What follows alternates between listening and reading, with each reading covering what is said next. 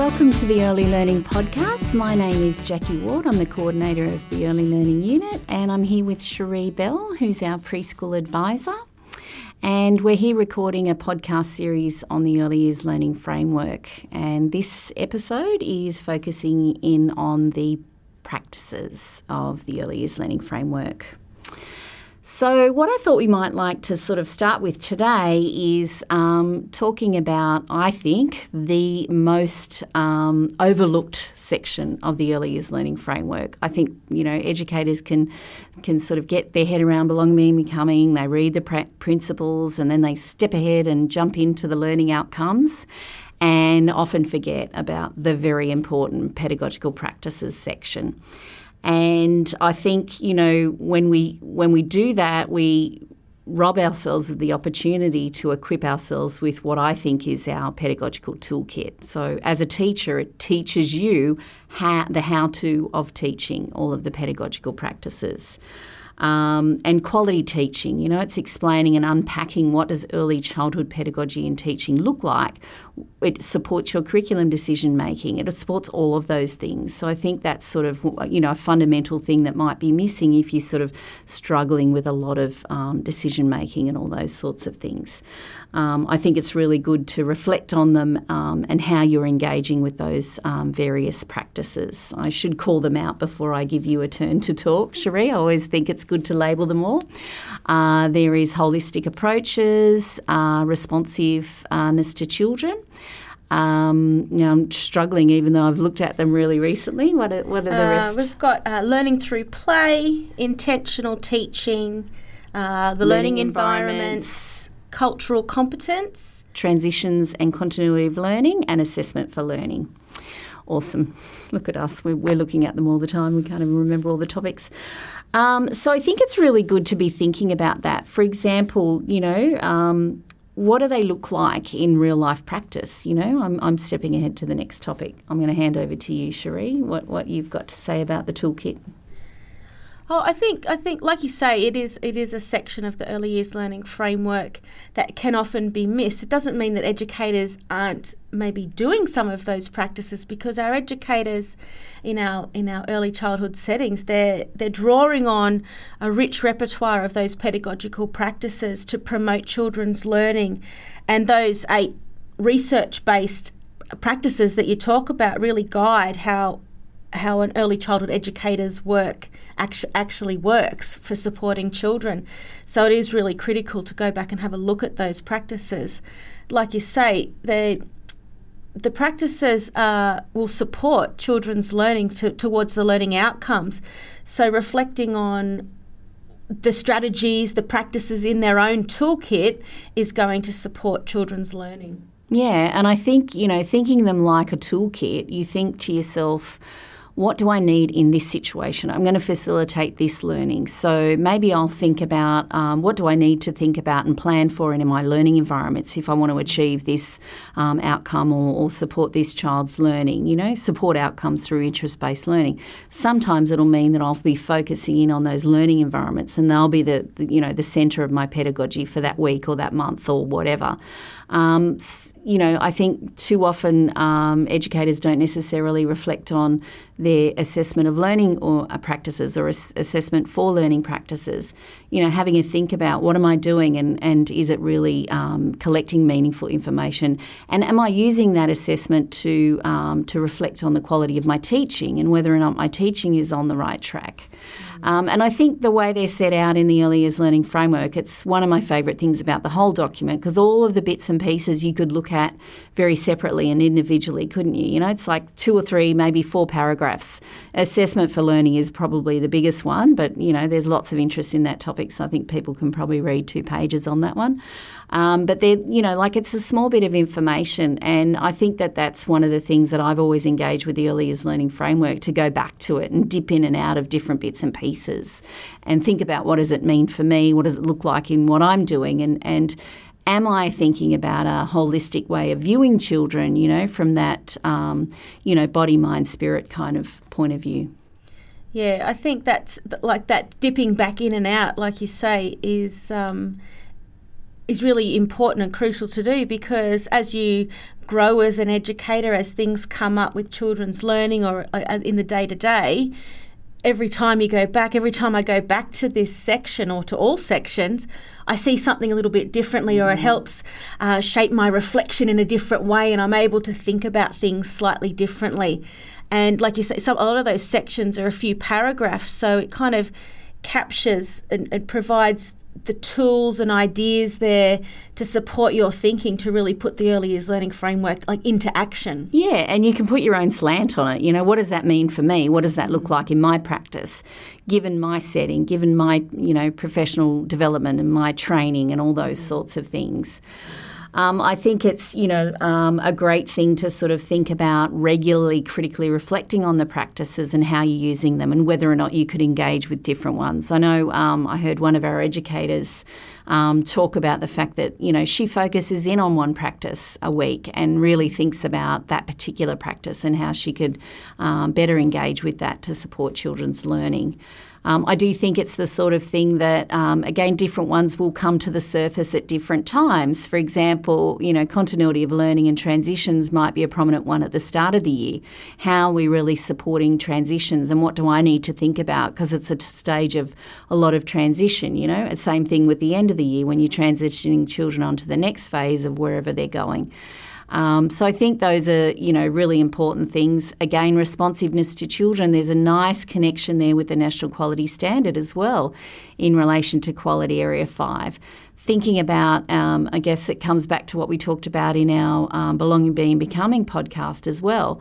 Responsiveness to children, I think, is really integrally connected to facilitating children's um, to be in the environment or to be themselves and engage, giving them the time and the and their space, I guess, to engage with their learning in whatever way they they see fit. Absolutely, and and it's it, it is going to look and feel different.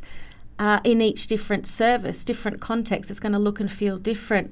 I also worked with some educators, and uh, their process was they, they took a practice at a time, or they took the, uh, this section of practices, and they really, at their meeting, they discussed and they said, well, if someone was to walk in here, could, could they see this in action? Where would they see this?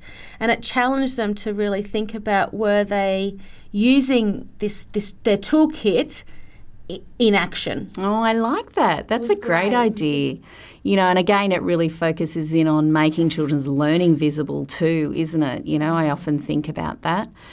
Yeah, look, I think there's room for people to really sort of unpack those ideas. And, and just like you, every time I read them again, I go, wow, that really has a big impact on the way I think about that thing. One of the um, my favourite um, sections to read and reflect on is the one cultural competence. Um, I thought I think that really um, had such a strong I had such a strong um, epiphany when I read that about the idea of you know, um, celebrating and honouring difference. And, you know, I guess that I'd always thought of other terms that we'd used over the years because I've been around a long time and there's been lots of names for that. Multicultural, um, I can't even think of all of them. But I always thought of that, well, you know, I don't really have another culture. And I always thought that, I guess I always thought of that as referring to people that you know maybe came you know English was their second language or they came to Australia you know migrated to Australia having another cultural connection. Whereas it's all about whatever your cultural identity is and it's much broader than your country of origin. You know it's about all sorts of things um, gender diversity all sorts of things make up your um, your your culture I guess. And I think that it's a great opportunity to connect children and families with what it is to be Australian as well, which I kind of really like. I think there's real opportunities when you unpack that cultural competence practice as well. Yeah, I liked that part too. It was very powerful talking about or pointing you in the direction of considering your own culture and your own cultural competence, and it goes beyond you know, um, some bilingual books or something like yeah. that. It, it's well and truly beyond that. It really is digging a lot deeper, and it's a very powerful section. Again, kind of linking it to those big overarching themes. It's it's central to our sense of identity, that cultural competence. Yeah, definitely. And I guess the the one that's really important, well, they're all important. I shouldn't put any special emphasis on one over the other, but you know, we, I often get questions from educators about, well, how how am I supposed to document? Is this right? Is this the right way of doing it? You know, am I doing too much, or or you know, is there a requirement to do this every day? For example, day books every day, writing and taking pictures and all that kind of stuff. If you don't like the way that you're recording um, your programming and planning at the moment, read through the section of assessment for learning because it gives you lots of information, not what to do, not how to do it, not how often. There's nothing specific in there, but it tells you the things that your documentation needs to have in it. It needs to have meaningful, rich, meaningful, relevant information about that child's learning. That's the only thing that's important to write about.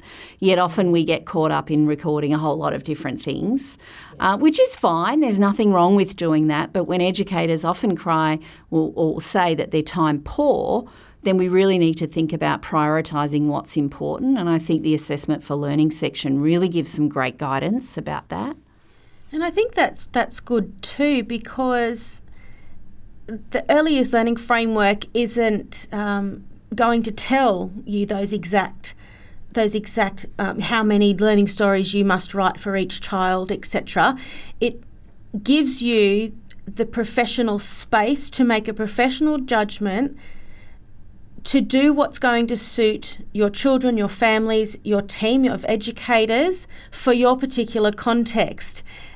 And what the early years learning framework does, or that section in particular that you're talking about, it again provides a tool or the ideas to start having those conversations and deciding, well, what's work going to work best for our children and families, for us as educators in our context. And I think that's really nice thing about the early years learning framework. It's not uh, structured in a certain way where you don't have that flexibility to take into account your individual needs of of the service of the children of the families. I really like that. Yeah, definitely. And I think um, you know the practice section is so important because there isn't the same content that there is in the curriculum of other um, schooling years.